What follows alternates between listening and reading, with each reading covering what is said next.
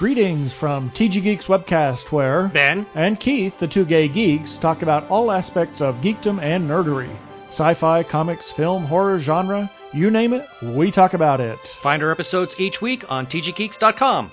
Visit our Facebook page, TG Geeks Webcast. On Google Plus and YouTube, look for us as Two Gay Geeks. You can tweet at TG Geeks and at the Two Gay Geeks. Or call our feedback line at 469 TG Geeks. That is 469 844 3357. Happy listening. Peace. Cheers.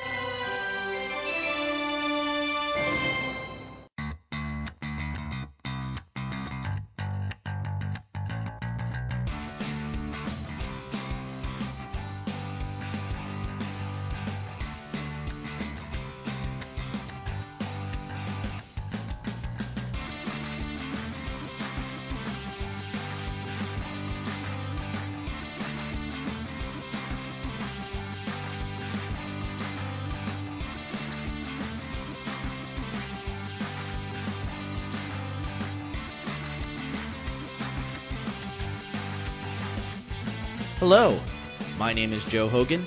Many of you know me as Epic Grays in various video games and social media. Welcome to episode 59 of Geektitude, a geek culture podcast that celebrates the inner geek in all of us.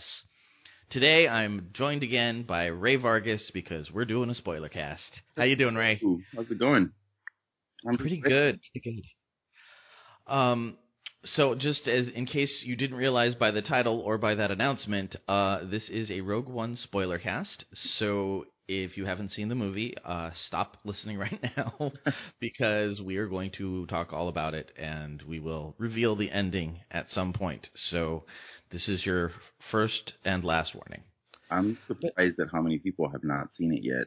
Um, yeah, it just didn't have the build, I guess that that Force Awakens did. Right? Yeah, I'm, I'm seeing a lot of posts saying I haven't seen it yet. Don't spoil it. Which you know, obviously, yeah, I'm, I'm in. I'm not gonna do that, but um, I'm I'm like, wow, I you know, this is Star Wars is one of those things where it's like opening night, usually by Friday at least, you know, it's been consumed by by the people who wouldn't want it spoiled. But yeah, kind of interesting that. Well, we're going to get right into it because we got a lot of stuff to talk about today, not just Rogue One, but we're going to try and sneak some Doctor Strange in there at some point. Um, how have you been keeping it geek since we've last talked, Ray? Oh, geez, you know, I wish I could give a ton of examples, but it's that time of year where uh, out for work. Um, I'm uh, sleeping when I can, and then there's you know social gatherings or whatnot, and it's uh I, I have not been keeping it very geek lately. So, so that, you know, I woke up even extra excited to talk about uh, Rogue One today because I feel like I've got a lot to get out of my system. Awesome. Awesome. Yeah, I've, I'm, I'm in the same boat. I, I just, as I was just telling you before we started recording, I finished my school, uh, fall play this year, um, just last night. So we, we left Pomona at like 10 And uh, it was great. We did we did some different stuff with the stage and put all the audience on the stage with the actors, and it was a very different show. And come like Monday or Tuesday when we were doing the um, the dress rehearsals, I was just I'd, I'd seen it so many times. I, you you start to lose perspective, and I'm like, oh my god, this is the most boring play. Like, why did I pick this? These poor kids. Nobody's gonna like it. It's gonna be horrible. And I think they were starting to feel the same way because there's a lot of monologues. It's a very talky, storytelling play. Mm. And so about halfway through the um, the first scene, I could see people reacting in the audience because you you can totally see the audience the way we set it up. Everybody's on the stage together, so I'm watching the audience kind of react to it and and get into it, and the kids are starting to see that they're getting the jokes and just that kind of energy that the audience provided really made a huge difference. So it was oh awesome. Yeah, it ended up being pretty good, but it, there was that that couple of days of doubt where I'm like, oh my god, people are gonna go, well, it was interesting. I feel like talky storytelling stories are your jam. Like I feel like that would instantly make me think of you. Yeah, I mean, it, there's I, I like the storytelling stuff, but this was very there was a lot of re- repetition in the in the stories because they were trying to kind of get the point across. It was a very complex story that they were trying to tell over four scenes, Okay. and um, it was all scary. It was like creepy, very dark. It was, it's not like anything we've ever done before, but that was the point. It's Oh, like cool. Yeah, I was saying to a parent last night, I'm like, I don't pick these shows for the audience. I pick them for what the kids can learn from it and what we can do with it that's different that they haven't experienced before. So Yeah. that I wasn't worried about succeeding. I was just, you know, at some point you do check in and go, oh God, I hope the audience likes this. So something just came to mind. Um, so part of my job is um, I travel, you know, to different places uh, in California and in the United States to talk to students about art school. Um, specifically, you know, the school that I work for and that I graduated from, LCAD. Um, but a big part of my presentation is um, just talking about art school in general and about being an artist and growing up an artist. Because if I can build that connection with students, then it makes them more willing to kind of engage, you know. So Mhm. um, I make sure. I mean, in, in every presentation that I give, and I give a ton of them. I mean, I was in San Diego this uh this past week, and I probably gave six or seven presentations, you know, and yeah, it's the same presentation. And you got to bring the same energy, you know, or else, you know, you can tell, but you know, in the audience that they're not, you know, connecting or, or whatnot. Um, and I talk in the beginning about how, you know, growing up as an artist, like I wanted to be a comic book artist and, and it never fails, Joe, that at least half the class kind of like lights up or like smirks or smiles and at least half the class, if not more, every time. Um, and I'm sure there's different reasons for that. Some of them are, you know, comic book geeks themselves. I think some of them are just amused that, you know, uh, uh, that I'm talking about comics and about being, you know, so fascinated and, and into comics because it's probably not what they were expecting to come out of my mouth. You know what I mean? Mm-hmm, mm-hmm, mm-hmm. Um, and and I draw like a very direct connection between that and going to art school and being an artist as a career for my life. You know. Mm-hmm. Um, and so every time I do that, you know, I feel like, ah, yes, like I'm keeping it geek, like true to you know, you know, my geek colors and and and making sure that I'm, you know, saying, hey, I was this person in high school, and um, man, talk about instant connection every time.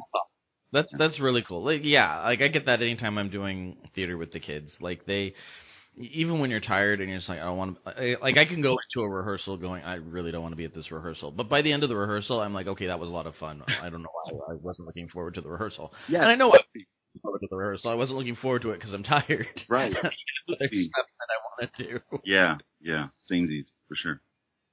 Um, the one other thing that I have just made myself geek out about this week, and it's not a geeky thing, but I've I've taken a geek approach to it, is um, my my goal for 2017 is to um, just be happier in general. Mhm. That's you know I'm trying to make decisions in my life and and think make changes in my life that will kind of allow me to to be happier in 2017 than I was in 2016, and with how um, interesting, we'll use that as an adjective.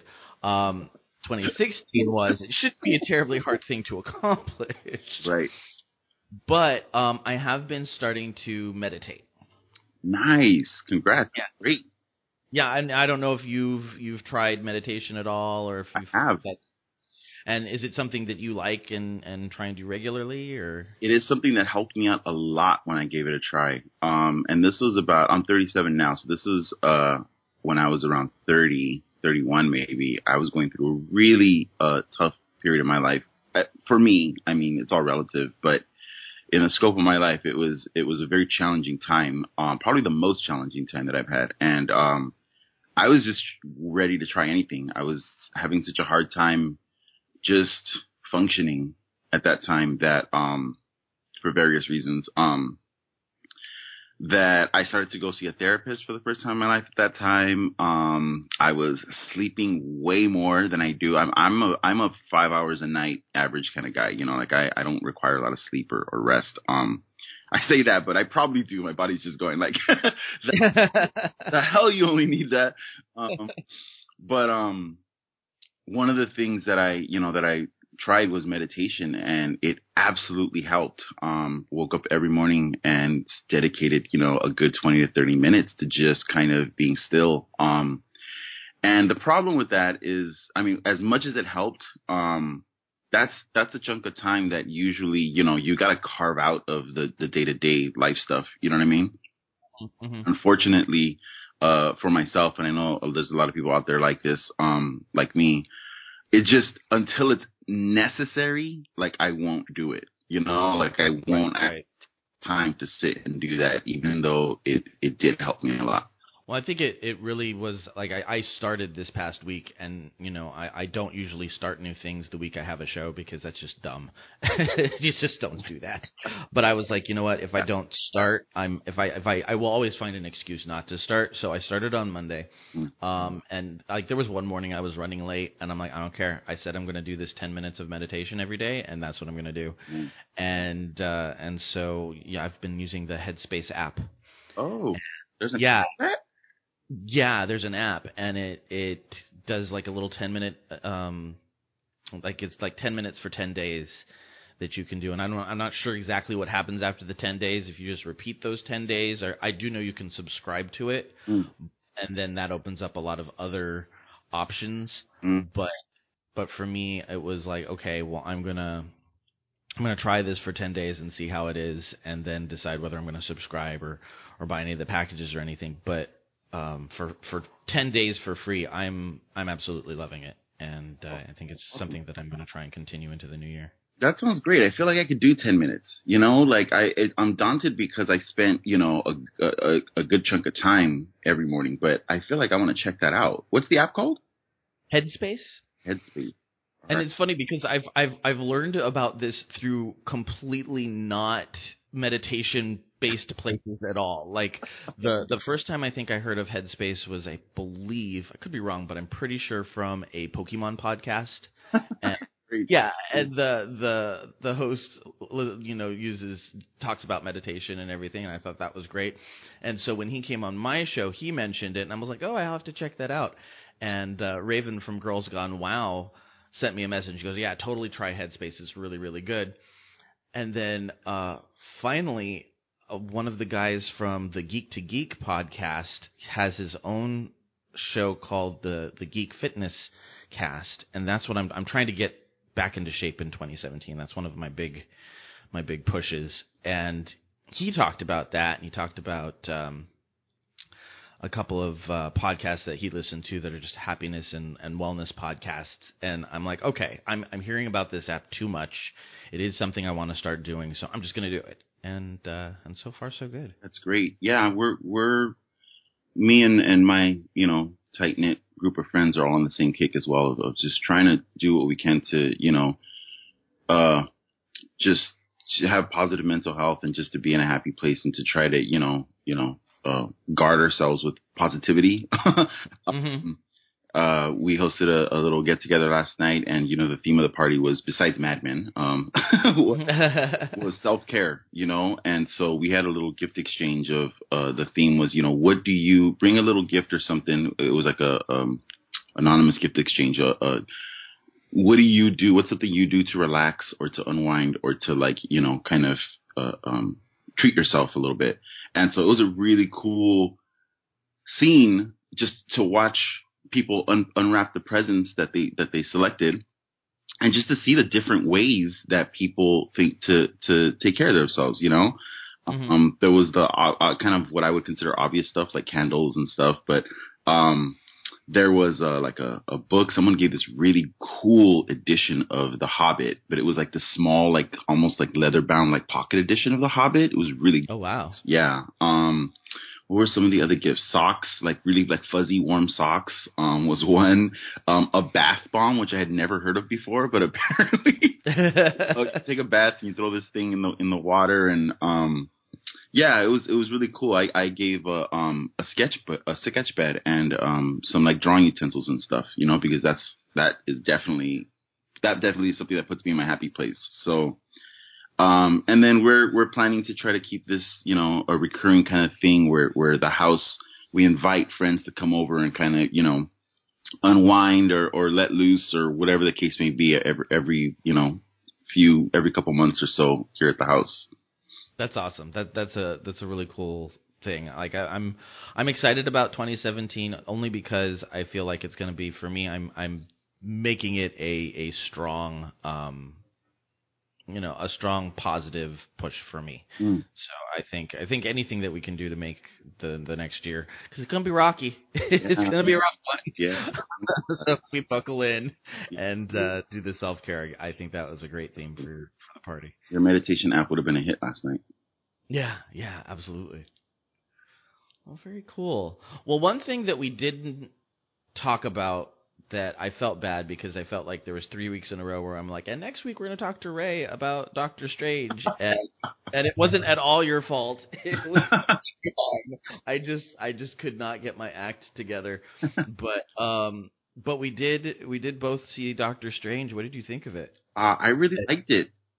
Um, and I I did not grow up a Doctor Strange fan. I mean, I didn't dislike the character, but he was just kind of um on the periphery, you know, of, of Mm-hmm, mm-hmm. I, I stuck to like the Spider Man and the you know the Avengers and Captain America and stuff, and a little bit of Fantastic Four. And you know, Strange is he would pop in and out of those titles. You know what I mean? Um, Yeah. I you know I didn't get his whole like lingo, like you know, um, the all the you know magical catchphrases that he would use and stuff. But he always fascinated me as a visual like design. Mm-hmm. I found myself sketching and drawing Doctor Strange fairly often growing up. Uh, he's like in almost all my sketchbooks that I still have. Um, Wow. And so I went into this movie thinking, okay, I'm excited about the visuals. I'm, I'm well, tentatively excited because I thought, how how far are they really going to go into Ditko's mind here? You know what I mean? Like, Mm-hmm, mm-hmm. um, how how and apolo- I apologize if I'm getting the artist wrong, but I think it's it's Ditko, right? Who did the the all this surreal like crazy stuff.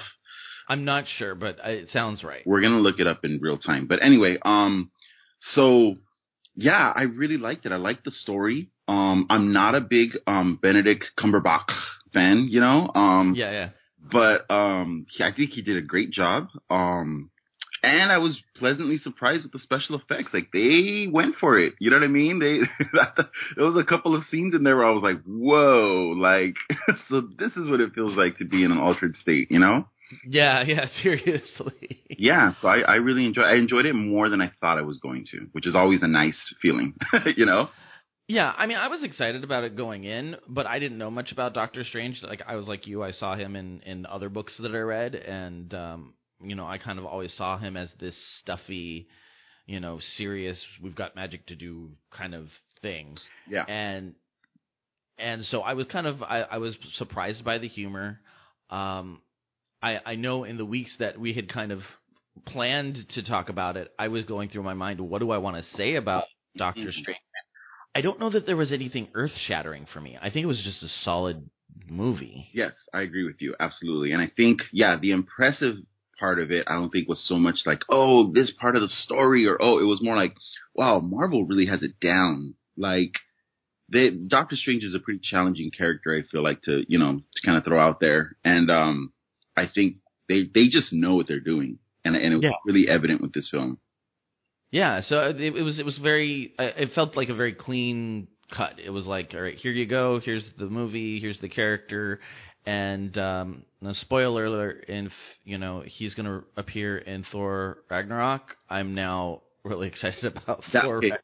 yeah, that was my next point was that um people that didn't grow up, you know, Marvel junkies or, or comic book geeks are are they're now starting to grasp or, or or benefit from the really cool thing about these characters, I think especially in the Marvel universe, beyond just how cool Spider-Man or Fantastic Four or Captain America are individually, the cool thing about Marvel is the Marvel universe. And Mhm. so I feel like this movie did what it had to do. It introduced Doctor Strange. It was a fun, you know, somewhat light adventure. But now, now it's set up so that Doctor Strange can have an impact and these characters. Now they, they've introduced a new character to the sandbox, you know? Right. And that's going to make the sandbox so much more fun.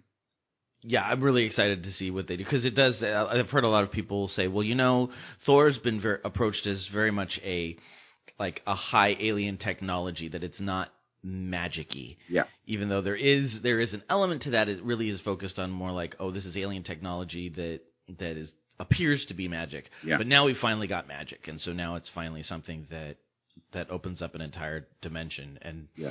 Al- along with that, I'm loving what they're. I don't know if you're watching. I know you're not a big TV person, but I'm loving Marvel Agents of Shield. Oh, cool. No, I'm I'm not following that at all. Yeah, because they they did introduce like this this first half of the season was all um, Ghost Rider and the Dark Oh. Home, and it was like, well, of course it is because we just had um, Doctor Strange, so of course they're going to do something mystical and magical to to kind of complement that. Yeah, and Doctor Strange is supposed to be their Tony Stark for the next phase, right? Oh, is he? Yes, I believe he's he's taking over as the main driving force uh, from uh, Robert Downey Jr. Oh, that's cool. This is going to be that character. So, yeah, because they're preparing for you know that that wave of actors to kind of you know finish out their contracts. And I know, I think like uh, Downey Jr. is only he he's he's only uh, uh, under contract for like one or two more films, and that's it. Um, and so this was the guy because this is what's his name's uh, Kevin Feige, I think his name is Mhm, this mhm. is his favorite character growing up, right? So he was always like, this was like at the top of his list of characters that he wanted to, to do a movie on. And so now, from what I've read, Doctor Strange is going to be the Iron Man going forward, like the, that role that Iron Man played in, in all the first, you know, movies and stuff. Yeah, which makes sense because then we're going to get into the Infinity Gauntlet, and that's going to be very more, much more cosmic and much more um, magical. Yeah, and in- and in terms of like the the Eastern like philosophy and like mysticism angle, I think they did as good a job as they could could have done. You know, I think Mhm, mhm. it. and I I went in there with a very skeptical eye. Like I was like, all right, how are they gonna you know offend you know an entire culture and history? Um, and I mean, just by nature of when you know these books were made, I mean, there is going to be kind of not quite the right take on it. You know. Right, right. but I think I think it was really well done. Actually, I think they did, you know, pay homage to the fact that you know this is a uh, this is comes these ideas, these concepts, these you know, this whole kind of uh, uh, fun that we're having with these story elements is inspired by this whole culture over here, and so I think they did a good job with, with that. I was I was definitely skeptical. Yeah, no, I was, I'm, I'm, I, I thoroughly enjoyed it. And I'm, I'm also not a Benedict Cumberbatch uh, fan. I mean, I like him, but I'm not like, oh my god, he's wonderful. And this one, I was like, okay, I'm, I'm enjoying him. I, I'm, I'm looking forward to other stuff that he's doing. Yeah, yeah, totally. I, I, that surprises me for some reason. I thought he's got such a like strong geek following, like devoted, like fan base. Yeah, I, I don't know. He's, it may just come down to he's not my type. oh my god, I almost spit coffee all over the. I mean, I mean, it's very possible that that's you know, I, I it's like, w- w- is it Tom Hiddleston that does Loki? yeah, and everybody freaks out about him Yeah. and i'm like yeah, he's just not my like he doesn't do anything for me and i think that that's where the like i don't fangirl about those two that is a huge factor. Also, that is not Yeah. discounted. Absolutely. right well there's we you know at least we got it in Oh, ladies and One last There's- thing. One last Yeah, thing yeah. before we move on from Doctor Strange. I really, really appreciated that the ending, the climax was not a who's gonna punch who harder. yes that was really, really well built up, and I really liked how they handled it. And it was like the climax was odd as fuck, like so, you know, language. But I liked that it was like trippy. It was like God, that huge like spoilers, but that huge, you know, demon. I can't remember his name, but Dora, uh doramu yes, Dor- Dormammu or something. Yeah, yeah yeah they just they went for it and so just i like i appreciate the swing you know what i mean they were swinging for the fences like um yeah i really like that he kind of kind of outsmart him and and uh use that tactic. So that was really cool. I think they they did that well as well. Yeah, no, and I, I like the character design on uh, Dormammu because Mhm. he's uh, um, in in the I don't know, he's got that very old school back in the day Kirby esque kind of character design, totally. which can kind of just look hokey, hmm but the whole rippling face effect was like yeah okay, that makes the serrations on the character in the comic books make a little bit more sense. Yeah, absolutely. Yeah, that was a really great solution for that design element. Yeah, yeah, yeah. Well, very cool. Okay. All right, there you go, ladies and gentlemen. Doctor Strange, we did it. On to the next. Uh, before we get into our Rogue One talk, this isn't, I don't think, the last time you'll hear about it, but we're getting close, people. If you haven't uh, kicked into the Nerd Out app Kickstarter, you're you're, you're running out of time. I, I believe it ends on the 29th, and uh, and I know that the the campaign needs a little bit more money in there to to get it off the ground. So if you want the second generation of this really cool calendar app, uh, please, please, please, please go out and and donate it's uh, definitely worth your while, and uh, it's it's a thing that draws our community together, which is something that we definitely definitely need. So you. You've probably mentioned this. I'm sorry to interrupt you. You've probably mentioned this uh, in the last few podcasts, but can you explain a little more of what what that is? What what the Nerd Out uh, Nerd Out app is? Yeah, absolutely. It's a it's a calendar app. So you go to the Nerd Out app and you go to your city, and it'll tell you what geeky events are going on in your area. That's right. Okay. Yeah, and so uh, I think you met Elle when we were at uh, NerdCon. Yes. She's she's the the one who created the app, and uh, she's got you know a, a good team of people that kind of submit different events, but she's trying to update it so that it's more user friendly and so that it's uh, a little easier to get even more apps added in there. Because right now I think they do 30 some cities, mm. including the UK, but they um, they definitely want to expand to other countries and they want to hit a lot more cities. So they're trying to just make it a lot more streamlined, a lot more user friendly. Um, I think there's going to be a little bit stronger social media um, aspect to it. So. Oh, that sounds great. Yeah, yeah, it's a really cool, it's a really cool thing. And where do they go for the Kickstarter? Um, I believe it's just Kickstarter slash Nerd Out app, okay. but we will have a link in the show notes. Awesome. All right. So Rogue One. Just first impressions. What was your uh, expect expectations going in, and were they met? Okay, I always get more excited for a film than I should. Uh, mm-hmm. Always. That's just, and, and I've learned to accept that, you know, that, that most of the time it leads to kind of, um, an anticlimactic kind of feeling, but I do that to myself and I, and I get that because there are those rare times where a film meets or expe- exceeds those expectations and then it's just, there's no substitute for that feeling. I love storytelling and I love films. And so, you know, when that happens, it's worth it to me the few times that happens to really get hyped about a film. And seriously, man, like a trailer comes out and I'm like over the moon that day. I'm in the office like cheering, are like settled down, you know, and I'm just like, but the new, you know, Spider-Man trailer is out today or whatever, you know? Um, and so to me, the trailers are kind of their own thing now. You know, when I see an excited, when I see a trailer that excites me, to me, it's like that was the thing. That's it. It's done. Like I watched the trailer. The trailer's great. The movie's going to be another thing now. Uh, mm-hmm. kind of evolved to that point now in my expectations. And with Rogue One, that was very much the case. And I'm glad because when the trailer came out, I thought that was such a well done trailer. The tone, I mean, the, the, the sound effects, everything was, it was cut really well. And God, I watched that trailer so much. But by the time it came to you know go watch the film, I realized okay, that was the trailer. You know, uh, you know, kind of allow this to be its own thing because we all know by now. I mean, trailers are like mini movies, and there's many times that they don't really reflect, you know, what the story's going to be or what the movie's going to be like. Right. Um, and so I'm glad that I that I you know made that switch from the trailer because as much as I love the trailer, I don't feel like the movie hit those same kind of tones uh, that the trailer did of this like ominous kind of foreboding, like really serious, you know, uh, uh story. Mm-hmm. Um, and that's okay. Um, it was, it's funny because my expectations were, you know, okay, I know it's going to be more like a war film than any other Star Wars movie. Um, I know that spoilers, you know, everyone's probably going to die because that's, you know, what we know about this whole, you know, uh, uh, a story. Um, so, so I was expecting like a somewhat gritty thing and I forgot, oh yeah, it's Star Wars though. Yeah. So it's still gonna have this light touch, and it's really interesting talking to some of the friends that I saw it with, who are also Star Wars fans. They're like, "That was a lot darker than I thought," because they're thinking Star Wars, and I'm thinking Right. horror film, and I'm like, "That was a lot lighter than I thought it was gonna be." You know?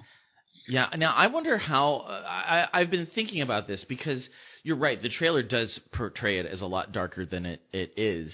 And that's what Um, yeah, and and I'm I'm thinking because wasn't there a big like people were panicking? Oh, they're going back for reshoots. yes, there was a ton of reshoots I heard. I think they went back and I think they lightened it up Mm-hmm. because I I think around that time I forget what came out, and it may have been um, Batman versus Superman. Right. Yes. That a lot of and then and a lot of films I think went back and lightened it up. I think I- Suicide I- Squad lightened it up, and so I have a feeling that the trailer you saw was intended for a movie that was going to be a lot darker. And you know, that's my taste. I, I'm aware of that by now. I really like dark, gritty films. Um, I like, I like, uh, filming experience or, or film watching experiences that are verge on punishing you, you know, um, which makes it really hard to kind of like sit down and, and have like a fun night, like watching a movie at home because my choices are all like, you know, really heavy dramatic films. And it's like, geez, each one feels like its own, you know, kind of ordeal you got to get through. That's Uh-huh. where my taste leans. So like every time that, you know, my friends complain about how, you know, darker film was or how gritty it was, I'm like, oh, that, that was great. Like, I really like that. Like, the darker and more realistic they can make superheroes, the better for me. And mind you, that I'm talking about good storytelling, you know, Right, Because right, storytelling is there. You know, it can go as dark as it needs to or, or it wants to, but it'll be a good film. So, so when I say dark, I'm not saying crappy. Yeah. Um, so yeah, I would have been very happy with, you know, something that felt more akin to the trailer that they released. But I, I knew that, you know, probably to, to temper those expectations. Um, I liked it, but, but, liked it, but I felt like there was some big missteps that, that overall kind of like took me out of the film a couple times, a few times. I have two. I'm wondering if they match up with yours. What were what were the things that took you out of it? Um, the CGI Yes. and, um, the dialogue. Oh, okay. Yeah, some of that dialogue, and and that's see. So here's the thing, right? It's like we grow up on Star Wars, and before we're able to kind of have a critical eye towards dialogue or ear, sorry, towards dialogue, those lines have already seeped into our, you know, our brain, hmm and so we don't realize how hokey the dialogue of Star Wars is. It almost becomes kind of a joke, but it's not really jarring because we heard those lines spoken before we were really thinking about believable dialogue, you know? You know, that's really interesting because one of the things that Matt said, because Matt, uh, we're going to take you back to um, to Force Awakens. You have to remember, Matt is the one at the end of the movie who leans over and says, "Okay, who's she handing the lightsaber to?" You know, because it's just not in his like Yeah. it's not. He doesn't go back and watch movies over and over again. Where you and I have probably seen A New Hope hundreds of times Oh God, yes. so so he doesn't have the um he doesn't have that ear for that type of dialogue. And one of the things he did say was he thought that like the the wisecracking droid was just a little over the top and didn't quite you know work. And I wonder if that's a little bit of what it is is that the dialogue wasn't as strong as it would be in a standard movie Yes. but because because it's Star Wars, we're used to it, and and it's you know we give it a little bit more of a pass. So this is the thing where I'm like, okay, is this, am I watching a Star Wars movie and I have those settings or those expectations, or is this a war movie and I'm having those expectations? And it's kind of tricky to, to balance that as a filmmaker. And it- Mhm. it's tricky to, you know, temper those expectations on both sides as a, as a film goer. Um, and so, yeah, the dialogue was just, I just kept going like, people don't talk like that, you know? But then Mhm. also have to, the filmmakers also have to like hew to the Star Wars tradition. And so they have to make it feel like a Star Wars movie. And part of that at this point is kind of hokey dialogue. Yeah, well, and that's the other thing that that Matt didn't care for as much as he he leaned over to me when she was grabbing the uh the files out of that column in the middle and and says you know, is it is it uh, VHS or is it Betamax? and and I you know I I understand that, but you know uh, my argument was like, well, you have to keep it consistent with the movies. It's you know they are using futuristic technology as seen in 1977. Exactly. Yeah. So you have to keep that, but it does kind of play into that whole if you're not indoctrinated into it and if it's not something that you're able to shift your mindset into, it, it is kind of like, well, why are we watching all these big square buttons flashing on panels everywhere? Yeah, it's really such a tricky thing to pull off. I mean, there's almost no winning with these films. It's so hard to satisfy all those competing things because this did feel way more technologically advanced and futuristic than obviously the 1977 Star Wars film. Mm-hmm. Um, Yet this is supposed to tie right into that. It's supposed to be of the same time. But it's like as the filmmakers, if they actually do that, people are going to complain. They're gonna, you know, people, moviegoers, you know, film audiences of today are not are going to go, what the heck is going on with this? Yeah, yeah, exactly. In this film, you know, so they but so they have to strike that balance because if they make it, you know, so they have to they have to consider. It's it's almost like like just guessing what our audiences how can we balance these two expectations? Like what our audiences going to be okay with and feel like what are they going to walk away with going oh yeah that was that seemed kind of like old school or you know that that 1970s take on technology on futuristic technology. Um yeah. and this is a dilapidated universe at this point which it didn't feel that way to me. In in in A New Hope, I mean, obviously you get that feeling of like, oh, this is a wasteland universe. You know what I mean? Yeah. One of the cool one one of the few cool things about the the um the prequel trilogy was that you got to see like this whole universe like at the height of its like you know whatever uh, opulence and stuff, and so this Rogue One felt more connected to that universe than it did to the New Hope universe. You know what I mean in terms of the technology and stuff. Yeah, it didn't necessarily bridge the gap as well as it could have. Right. I'm really excited though to show some people, you know, that I know that haven't seen ever seen any Star Wars, and this is like their first, you know, uh, kind of experience with Star. Mm-hmm, mm-hmm. Really excited to go through the other films at some point if they're willing to, you know, have that much patience with me, um, and just see how they react to it. Um, yeah. What did you What did you think of the story itself? Um, I thought it was it was a good story. It was a basic story. Mm-hmm. Um, I think it felt a little bit like we have to hit these marks to get to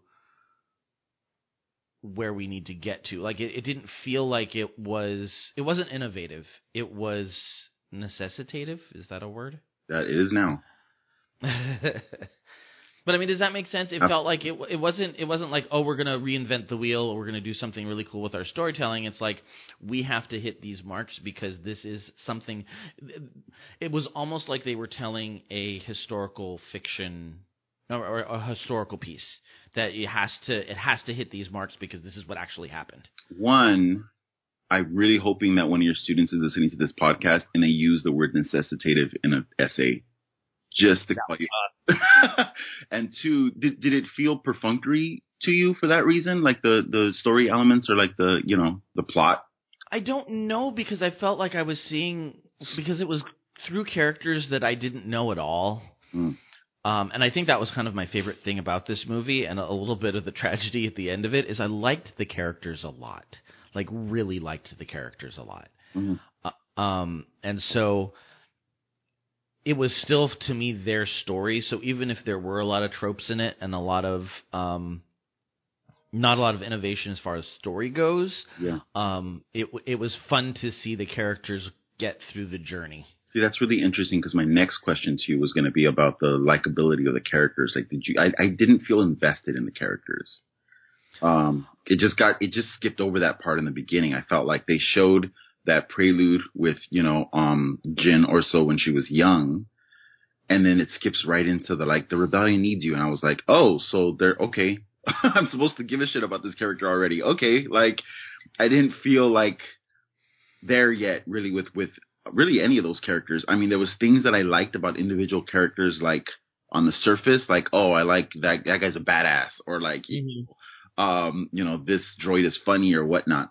But I didn't feel invested, like you know, I care about this character and and I I identify with this character or anything like that, you know. And I don't need like whether it's gender or you know ethnicity or whatever. I'm not talking that's superficial stuff. I'm talking about you know what drives this character. What is what are they about? What are the chal- the internal challenges that they have to overcome? You know, to, uh, throughout the arc of the story. I didn't. Yeah. I didn't really feel much of that for any of these characters. Yeah, see, Jyn Erso was the one that I I had the hardest time kind of feeling out. Like I I really didn't care one way or the other about her specifically Mm. because I don't feel like her story was as developed as it could have been. Yeah. For, for me, the best characters were K uh, K2SO and um, I don't know how to pronounce it, but it's Chirrut Imwe, the the monk, basically. Yes. Uh, those were my two favorite characters. I thought they, they were fascinating. Um, I was really bored with Cassian, Who's And- Cassian? um, Diego Luna, the guy who's sent to, to Yeah. kill her father. Yeah. Um, I I didn't care about him at all until he explained to her why he made the decisions that he was making, Yeah. and then why he he had to go with her to get the the files Yeah. because those two moments I think were the best character development Yes. entire show. Yes, I agree. And they were dark. And I feel like this movie I mean, it just goes back to the same thing, man. Hire the filmmakers and let them make the film that they want to watch, that they want to make. You know, Mhm. it'll Yeah. be the best story. You know, um, and uh, I can see the reasons for wanting to lighten it up, but it did feel uneven in tone. Uh, Mhm. There was some dark moments that were my friends were like, "Wow, that was jarring towards the end when like all this like really heavy stuff started happening," and I, I was like loving it. So I was like, "God, those are the best moments." But looking back, I realized, yeah, they, they were jarring because they were trying to lighten it up after the fact. Um, if that's the case, at least that's what it felt like. Um, remind me, who's who's K2SO? Which character is that? That's the um that's the droid. Oh, okay, okay. Um, yeah, I liked um the monk very much, and the dude with the badass uh laser weapon, machine fire laser weapon. Those are my two favorite characters uh, in the story. Um, I do have to say that Cassian. Um, I'm not like a huge Diego Luna fan. I know he's got a very devoted um Latino following. Um, Mhm. at least I'm aware of. Um, but I have to say, I was really shocked at my my reaction when he in his first scene. I actually teared up. Um, I was not expecting that, but I was sitting in the theater, the movie's getting started, and he's on screen, and I started to tear up because I was watching Star Wars and I was watching a Latino actor in Star Wars, like as a main character, and I would whatever. Like I'm not, you know, it's Star Wars. I don't, I understand already what this thing is, and I don't expect it to, you know, uh, kind of reflect, you know, uh, my identity. And so, you know, they hired Diego, and I was like, that's cool, you know, that's gonna that's gonna matter a lot to some people. you know what I mean? Mm-hmm, It just hit me when he was on screen. I was like, I felt like a kid, like going like, man, like this is including me. Like I just was expecting to have that reaction. It, it completely surprised me. I'm like, oh god, why am I tearing up here? Like, you know. Um, but yeah, so so that was really cool. But I agree with you in that his, his strongest character moments were the the moments that you spoke of. Um, and I think overall, it just needed more moments like that. Yeah. And maybe there were moments like that, and we just didn't get to see them. You know what I mean? Yeah, which is just I I I I am I am a follower of the idea that you let the director make the film, and you know you're you're going to occasionally get Yeah. Batman versus Superman, but um, but that's okay. That's okay. You know, then you're also going to get. I think you know. I think you would have gotten a better Age of Ultron fan or film. I'd- Yeah, I think I think this film would have been a little bit stronger. Yeah, Um, yeah. and I I don't know that there was anything that would have fixed uh, um, Suicide Squad. Oh, man, I'm- think they, they just they just misfired on that completely. I'm but desperate to see a director's cut of Suicide Squad. I'm desperate because Uh, I think David Ayer had it in him, and I think he pulled it off, and then they messed it up. I really think Mhm. that. Maybe I'm wrong, but um, you know, there were certain things that that I'll tell you what I really liked about the film. Um, I really liked that the moments that they pulled no punches. I really liked that. Um, she was such a, uh, I don't want to say badass, but she was very kind of, uh, nonchalant about her personality. You know, it was kind of like, yeah, I just like that whole kind of like, I'm not, I don't need to explain myself to you. Or like she was, you know what I mean? Like she was Mm-hmm. performing for anyone, you know, and I really liked that. Um, the two, oh my God, that, that duo, I almost, I actually turned to the person next to me in the theater and I was like, uh, spoilers, um, t- t- towards the end of the film when they have their, their final moments, um, on the battlefield there and first the monk goes out and then the dude with the gun goes out. God, I wish I could remember their names. Um, I- Well, I, I've got IMDb open because I knew I would never remember them. okay. Uh, the monk's character is Chirrut Imwe, Okay. And the guy with the gun is Baze Malbus. Okay, so Church and Baze. Um, I was like, are they a couple? like, is that like, come on, man, do it. Like Star Wars, just go. I was really hoping for some kind of affection or something at the end there, and I think they did everything but I feel like, and I thought, man, that would be such an awesome thing to just like, cause they didn't promote it. They didn't say, Hey, look at us. We're doing this now. Aren't we great? We're being so inclusive. If they just like, sn- like just kind of, you know, sprung it on people or whatever, you know, but that would be the right way to do it is to not be, um, not congratulatory, but to, to not be exploitative about it. You know what I mean? Right, just- you know what? Here, here is here is the sad realization that I just had because you're saying that, and I'm like, and you just finished talking about how you saw representation on screen of you, and I was like, yeah, I didn't quite get that from this movie because the best I saw was, oh wow, the fighter pilots they had women fighter pilots right. like in the X wings and the the Yeah. Y wings and all that. Yeah. And I was like, that's that's awesome, good for them. Um, and then you're mentioning this, and I'm like, I am so trained not to see those things or expect those things in my movie right. that I never would have even thought that they were a couple. Right. Wow. That's that's that's a disturbing realization to me right Huh. now. Um, this is why I love these podcasts with you, Joe. Um, to disturb you. Um, I uh, keep in mind that it's also to me a, a radical idea to just introduce intimacy between two male characters.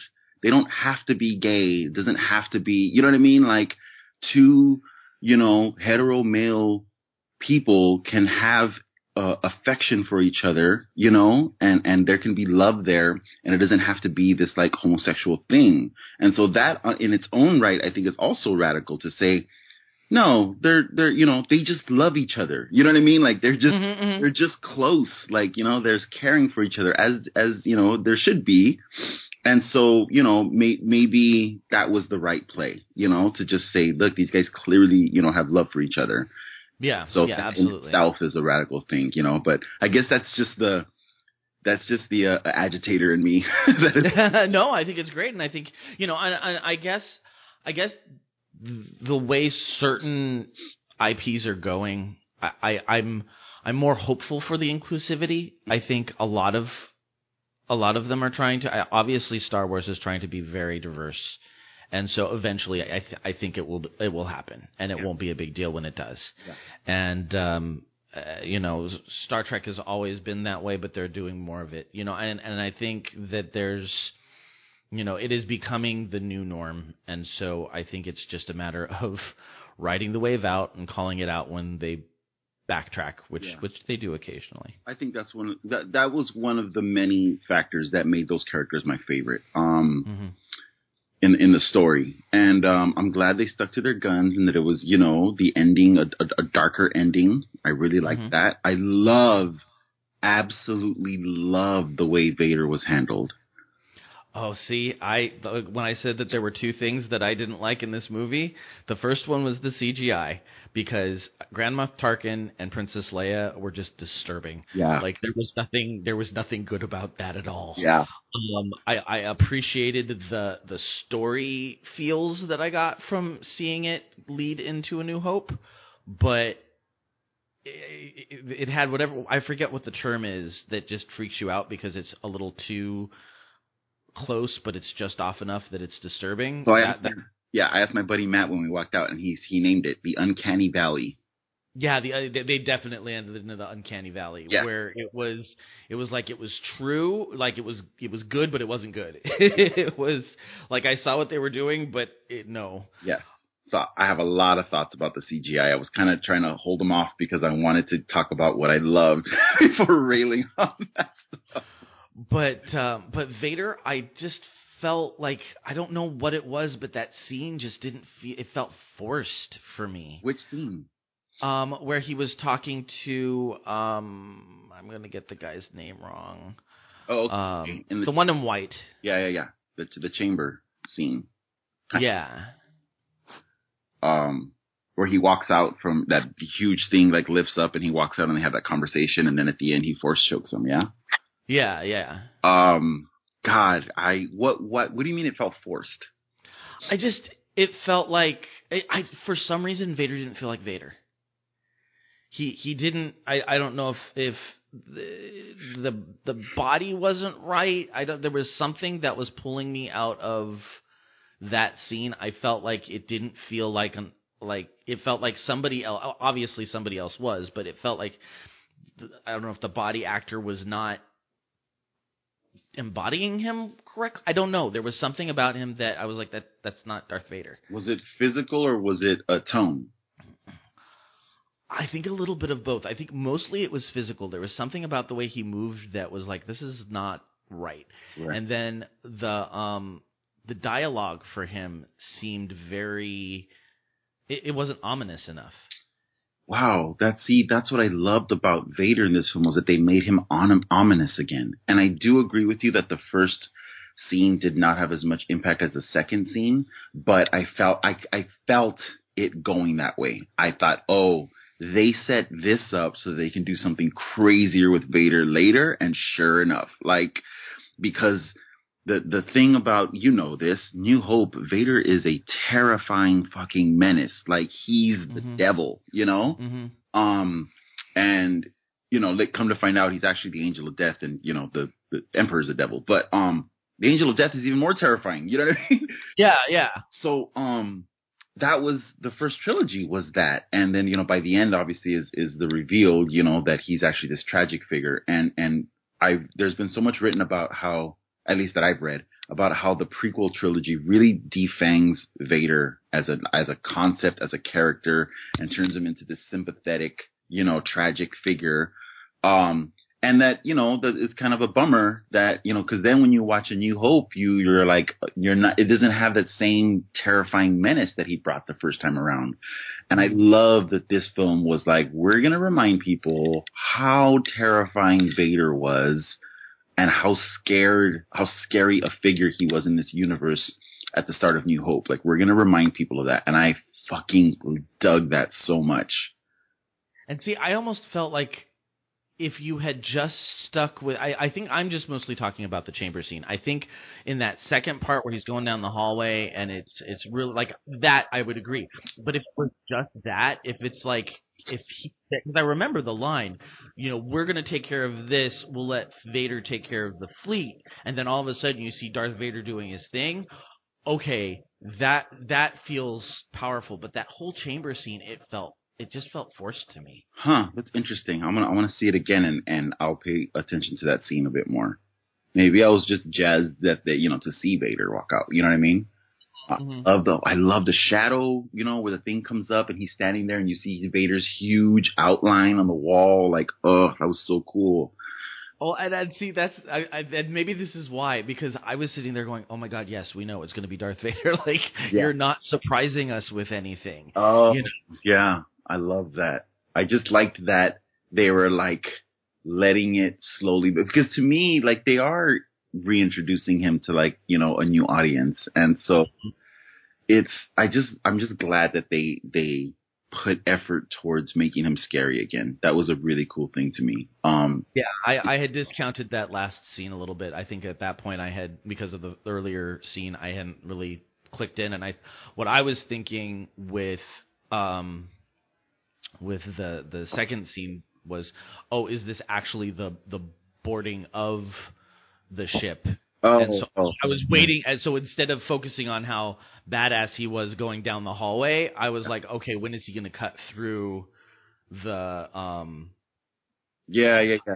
But yeah. And so, so I think that's where my mind was. But now that you mention it, it did feel very kind of okay. Yeah, he's terrifying. Yeah, and then the way everyone reacted, you know, how everyone was like scared and they didn't really say his name and like they were like visibly terrified, like uh, you know, in, in the in, in the Empire. I really liked that. Um, Yeah, I will definitely. I will give you that part now that I'm thinking about it going back because I, th- I can tell you exactly what I was thinking was like, oh, where where does this connect to the next movie?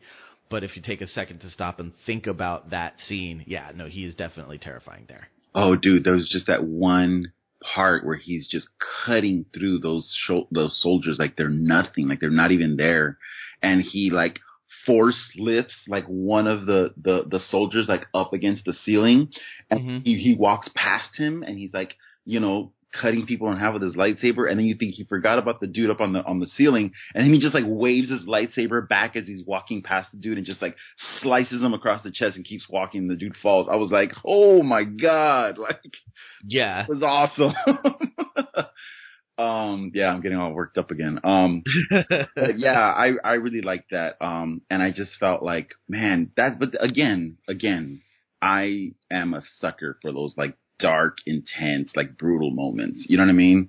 Mhm, mhm. Especially when they're combined with my like geek properties. Like, you know, the the more you know towards the ultimates that they could make the Avengers veer, the better. And I have friends who grew up on the Avengers who can't stand the ultimates just because it's like, no, they're not supposed to be so dark and militant and realistic. And I'm like, man, this is this is the story for our time. You know what I mean?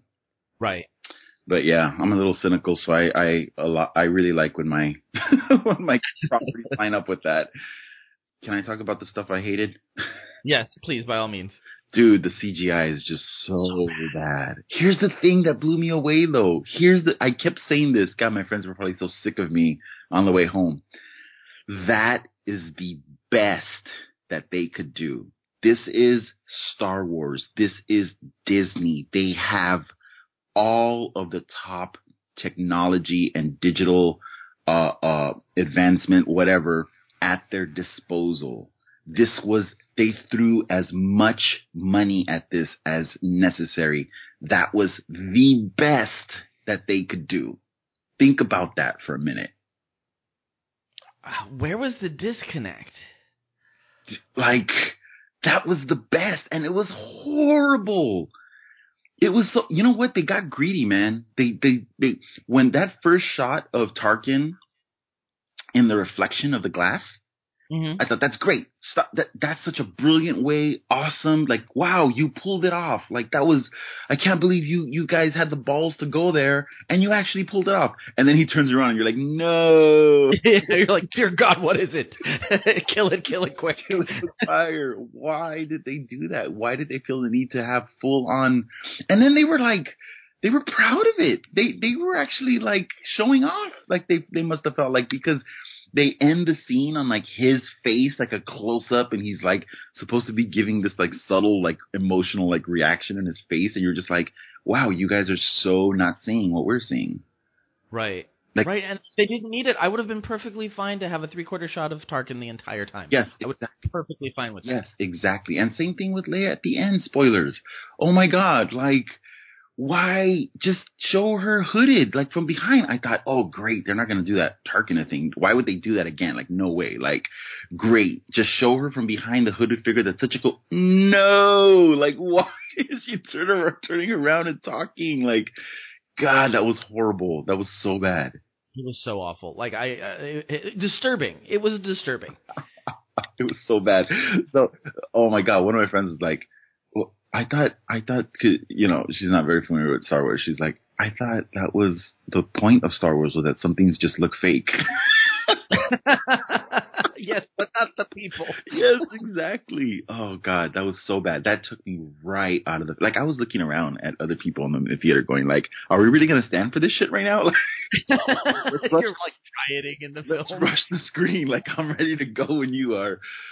Um, yeah, that was that was really really poorly handled. And then you know I already mentioned before the dialogue. I mean, who who I don't know. I'm gonna I can't you know I talk about rebellion sometimes, you know, but rebellions are built on hope. Really, like in the course of like conversation, like I can understand if someone's giving a speech, but just like nonchalantly, like in you know in the in the midst of battle or in the midst of a tense scene, you know.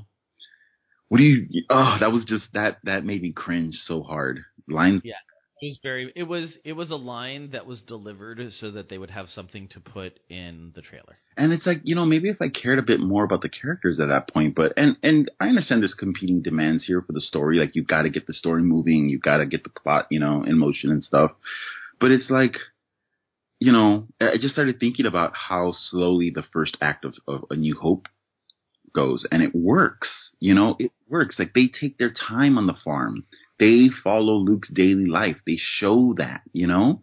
And I almost feel like, um, this is where, um, The Force Awakens actually, one of, you know, I mean, J.J. Abrams, he's got his strengths and definitely has his weaknesses, but I think one of his strengths is that, is he's able to balance characterization with keeping the plot going. Like it's entertaining as you're watching the characterization.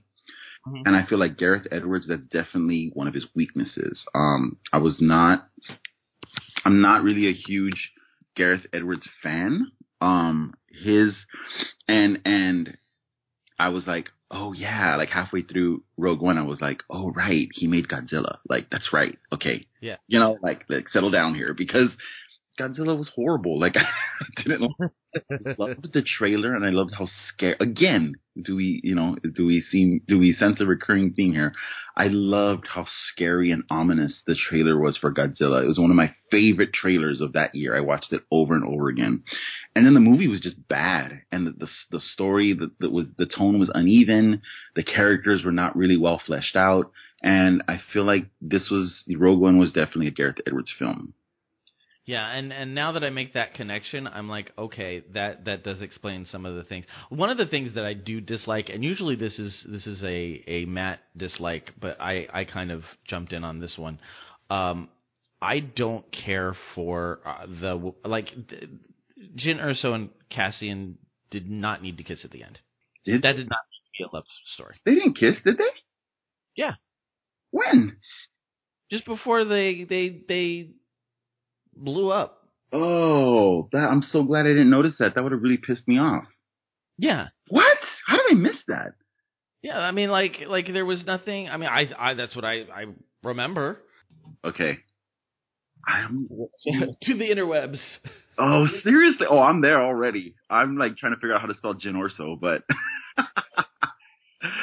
um, J Y N E R S O. I I didn't, and I was really worried about that because when they started to like bump into each other and kind of like have a moment and look, I was like, no, don't like, you know, if you're gonna play at it a little bit, okay, but don't turn this into like a love thing. Like, come on, you know? Um, yeah. Oh, geez, that, God, I need to watch this movie again. I am really hoping that's not the case, but you know, maybe by then I was just uh I was just kind of like over the film where I was like, okay, that's, you know, we watched that. That happened, you know? mm-hmm. That's really interesting. Damn. Um, yeah, I would, I would have had the same feeling as you about that. Absolutely. Well, maybe it was because it, like, I think, yeah, now you've got me questioning as to whether they actually kissed or not, but I'm, uh, I love how conflicted you are right now. It's so good. This is the good stuff, Joe. This is Very scary. In the end, as they face their deaths, they are able to hold one another and take comfort in each other. While they never kissed or said "I love you" out loud, their romance is understated, fleeting, and a thing to be treasured. Okay. Okay. So I guess I guess I just saw the direction it was going, and my brain went, "That's what they did." So that's great. I, I stand corrected, but at the same time, I felt like that schmaltziness is like we didn't need it. They're they're com- they're comrades. They're they're not. Yeah. They're not. They, like there was no. They could pre like it doesn't have to go from appreciation to somebody to to love just because you are um of of a relationship st- or gender s- combination that is going to Right. you know possibly fall in love does not mean you have to and i feel like even this article that i'm seeing from bustle that's saying oh they do have this this love it's Mm. like no they they shouldn't Perhaps in another world, Joe, in another. no god no no Maybe they had met under different circumstances. These are, these are all uh, dial- this is all dialogue that was cut, by the way. oh man. Um, yeah, I'm so glad that didn't. I mean, whatever. It's, you know, certain elements you just have to say, yeah, I know they're gonna do that, of course. You know, so I'm glad they just hinted at it and they didn't go all the way. That would have been really upsetting. Um, But see, I, don't think they even should have hinted at it because it, it, the, Yeah. that it didn't need to end with them in love. yeah, like yeah, it, no, I agree with you. my my my whether or not they kissed, my point still stands. Yeah. At the end, I'm like, I I you're not you're not holding each other like like people who are about to die in battle. You're holding each other like lovers, and I disagree. Um, have you ever, have you ever heard of uh that movie Monsters? I I haven't. It's an indie movie about big, giant, huge monsters that Gareth Edwards uh, directed, and it's how he came from nowhere to get the Godzilla gig, based Mhm. on the strength of monsters. And I've heard it's really good, but I've never seen it. I think it'd be interesting to to watch that at some point.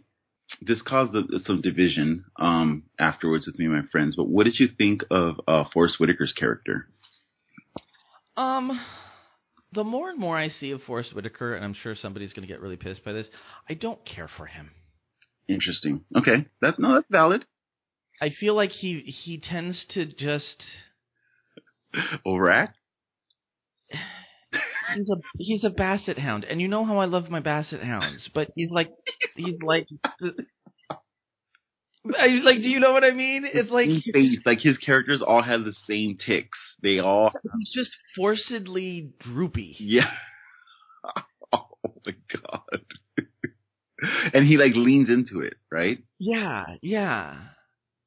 And where I feel like it's supposed to be sage and um and and like you know experienced and to tell you how life is it was I was like dude you you have one emotion Yeah.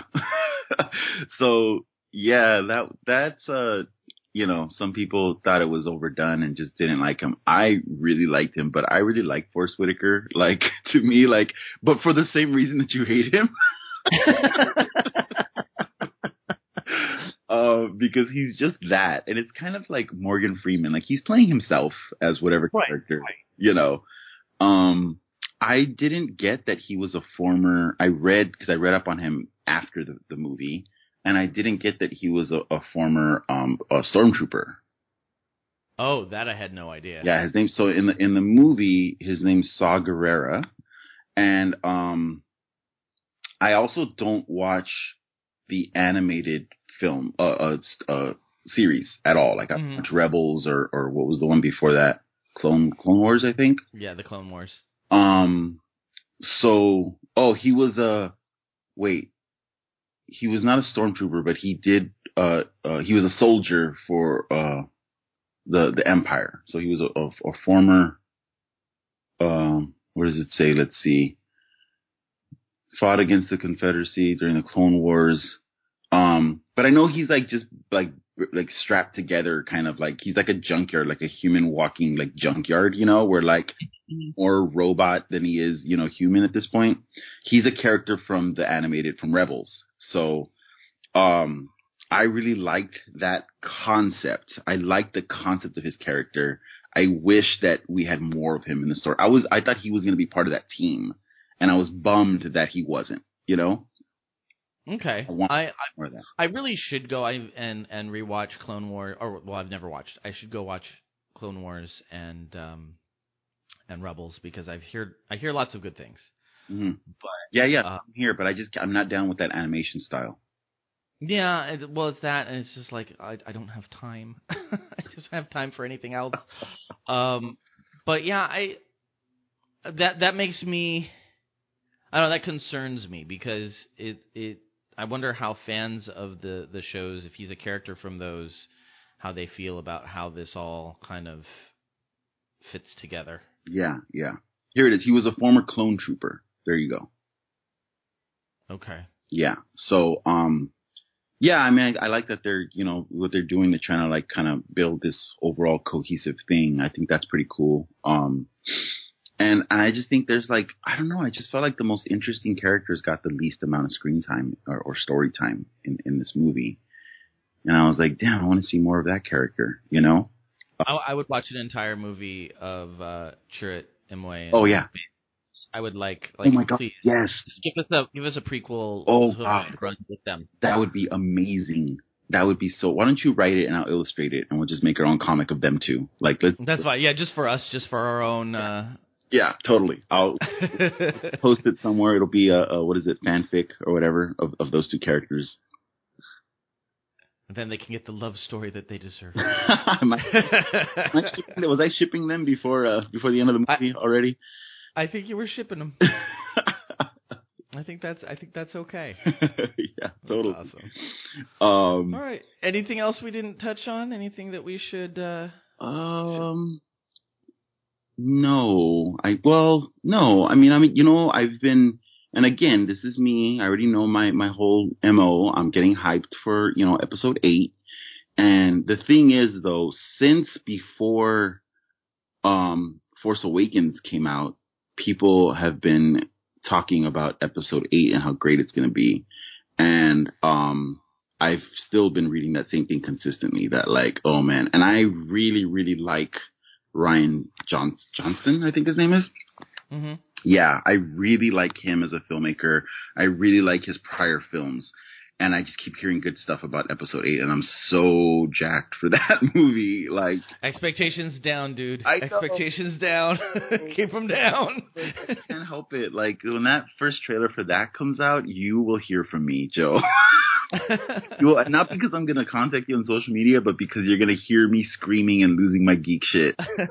I'm gonna hear a knock on my front door at like eight in the morning. What the hell?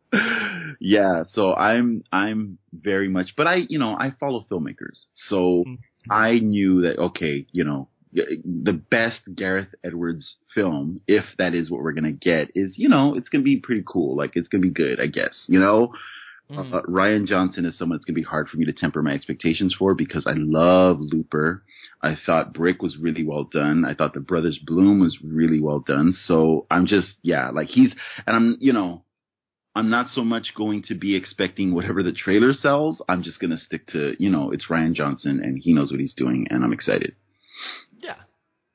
And I, I should say because I do feel like I've come off uh, maybe may have come off a little negative on this one. I really enjoyed Rogue One. I did have a fun time with it. There were just certain things that took me out of it, Yeah. and it was it was a little like I felt about Doctor Strange. I was like, okay, it's good, and I I think it's hitting the right points, but it's not like it's not Captain America: Civil War where I, you and I could like probably still do another three hours of discussion and not Yeah. finish talking about that movie. Totally. We totally could. Plus Star Wars is its own thing, you know, it's, the, and this is one of the things that we talked about on the ride home, uh, amongst my group of friends was this is a universe and that is going to be explored. Now we know that. And so it, it kind of, it tempers things in the way that it's like, if it's not a good Star Wars movie, that's okay because the next one, there's going to be another one next year. Right. And if it's a great Star Wars movie, awesome, there's going to be another one next year. You know what I mean? Yeah, and it, honestly, the one thing that Rogue One did make me feel is I don't know that I want the Han Solo movie, Oh, I, and I don't. I, I mean, I do, but but I I would be more excited about. I want to know about these these monks and guardians of the the crystals, and I want to know more about these. You know how the the rebels got started, and maybe that's what I have to go to see the the animated um Right. shows for. But I want to see a little bit more of that. Like that's that's the thing I like the most about Rogue One is that it was like this is filling in some stuff that's oh. Cool. I really liked how they handled the two warring factions and sides. I really liked how not everyone, both sides had dirt on them. You know, Mm-hmm, mm-hmm. we're, we're, we're fighting dirty because that's realistic. You know what I mean? And I liked how cutthroat elements of the rebel force were. And I also liked how the rebellion itself was not a cohesive ideology. Like people were fighting, people were disagreeing, people were jockeying for position amongst the rebels. You know, they weren't even really calling themselves the rebels uniformly yet. Um, I liked that there was like a faction that was too radical. Maybe that's why I liked Saw Gerrera, uh, Forest Whitaker's character so much because he was the he was the too the radically like extreme. He was the extremist of the rebel alliance at that point, and so they had to disassociate themselves from him. But that but those were his that was his force. Those are his fighters at the when, at the, the scene with the crystals with the Guardians of the Crystals. Th- those are his soldiers. That was his team Right, right, right. you know and so that was really cool to see like that that you know they they were paying lip service to all these different factions of what a revolution and what a rebellion really looks like you're going to have the people that are too extremist and too radical you're going to have but those are those are needed and then you're going to have the faction of the rebellion or the revolution that is very diplomatic and is jockeying to like have some sort of position of power when the dust settles. That I feel is also necessary. You know, it, Yeah. this all goes into what a revolution looks like realistically. And I love that they didn't oversimplify that, you know. Well, I mean, maybe it's simplified, but they still made sure to to present all of those factions. I really I really really appreciated that actually. Yeah, and I, I think that's that's part of what I I was feeling like that that fullness of the experience. Like like I said at the beginning, it felt like it was historical fiction. It felt like this this has happened and we're covering it in a storytelling way, Oh, absolutely. Which is is kind of a, a unique thing for something that is purely fiction to have that feel. I mean, if you're going to do Star Wars, you need to make it relevant in some ways. And I think this is Star Wars, you know, this is exploring Star Wars and growing up Star Wars a bit. So yeah, absolutely. I think they're, they're, they're at least approaching it in the right ways, I feel like. Yeah. Okay. So I have a little thing that you can edit into, um, Keep It Geek earlier, Keeping It Geek. Uh huh. Uh-huh. I was in San Diego, uh, recruiting last week, as I mentioned, and, or this past week. And, um, you know, hanging on the hotel room at night and kind of like, uh, like I don't want to go out. I'm in a hotel room. What should I do? So I decided to catch up with Walking Dead. Um, and I'm freaking out and like just losing my mind over the over like two seasons ago because I'm kind of far behind, and it's just so funny to be like I'm texting my cousin uh, Abel. Shout out to Abel, who's um I I kind of got him into the the comics, the the, the graphic novels, Mhm. he went bananas over them. He owns all of them now, and he's like super devoted to the to the ongoing series. Him and his family watch it every weekend, and so I'm freaking out to him about, oh my god, this character just died. I'm like sending him like random texts, and he's laughing his ass off because he's like, are you barely there? Like, oh my god, this is crazy. Like, and then he, the other day he texted me, and I, he was like. Oh, that's cool that you're catching up because it gets so good. And I'm like, it gets good. Like, this is really good. You mean it gets better? And he's like, I hope you don't have anything spoiled for you because right now it is great. And so I was, I've been geeking out about Walking Dead, uh, over the last week or so. I'm slowly catching up to where everyone is now. Yeah, see, we've we've I think decided to um, forego this season. I don't know that we're we may catch up with it Yeah. when it comes out on Netflix. Yeah. but um, uh, everything I heard about the first episode, uh, we're just we're not able to get past the the concerns we have with the first episode. Okay. And, it's supposed to be very bloody, very gory, very almost off-putting in in its gore. So So I don't know if I've mentioned this yet, but I'm kind of a dark just lover. That, yeah. And I'm oh my god, like yeah, I just had a conversation about Walking Dead like earlier this week. Like someone was like, "Oh yeah, I've never seen that. Should I check that out?" And I'm like, "Here's the thing. Watching Walking Dead is a masochistic experience."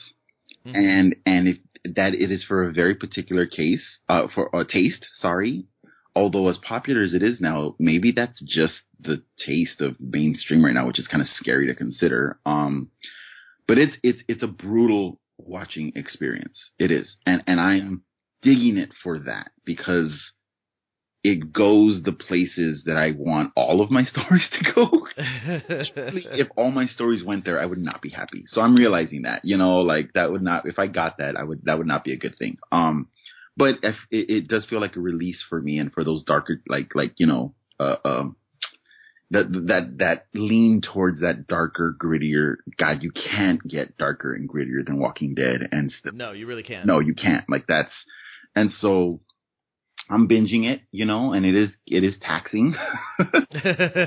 Seriously, dude. Like I was cooking yesterday, watching Walking Dead, and like a couple times I just had to hit pause and just be like, all right, like let me finish making this these enchiladas, and then I'll go back and you know. Um, but you know, once I catch up, then I'll, I'll I'm gonna stay away for a couple of years. You know what I mean? and then I'll go back and catch up again. So uh yeah, it's de- I I totally understand what, what where you and you know Matt are on this. Um, it is brutal, absolutely. Yeah. So you know, we'll we'll, we'll reevaluate when it's out on Netflix, but I think we're just gonna take a gonna take a, a year off and, and Yeah. see how it goes. That's- you know, I've heard I've heard mixed things. Um, I've heard some people that are loving it, some people that are like, yeah, it's kind of jumping, not jumping the shark, but it's it's it's going in a direction that may be too dark for for a a wide public. Wow, that's man, credit for that. Yeah, and you know what? That's the cool thing is that they're they're being true to the book, and they're, they're being very true to the book, and that that doesn't happen very often, especially on television. yeah, yeah, totally. All right. Uh, any shout outs before we Um, close things up? Yeah, like I uh, mentioned earlier, uh, shout out to my cousin Abel. Um, he's it's really funny, you know, the things that that when it comes to family, you know, like you're gonna kind of overlap in weird ways and sometimes not overlap at all, but they're family, so you keep seeing them and hanging out with them throughout your life, you know. And Mhm. always interesting how my cousin and I Abel overlap. It's like, you know, we're very very different people. Um, but I have so much love for him. I consider him a brother, honestly. And when it comes to sports and hip hop and The Walking Dead, they're just, you know, perfectly in line. So yeah, what's up, Abel? Thanks for um putting up with my random Walking Dead texts over the last week or so. That's awesome. Yeah, I'm going to do a quick shout out to my students this week because the we we did we finish our show last night and uh, six very strong performances. Six, the poor kids were so exhausted. um, and so uh, just a, a shout out to them because uh, they they worked really hard these last two weeks. Next week, uh, you're going to be back with us. We're going to talk about uh, the best and worst of 2016 and what we're looking forward to 2017. So that should be a lot of fun. yes. All the music in this episode is by Bensound and is being used under a Creative Commons license. You can find more music by Bensound at bensound.com. You can currently find us at geektitude.com as well as on iTunes, Stitcher, and Google Play. Please leave us a review and spread the word. If you'd like to contact me, you can send me an email at joehogan at geektitude.com. You can also follow the show on Twitter at geektitude or me personally at epicgrays.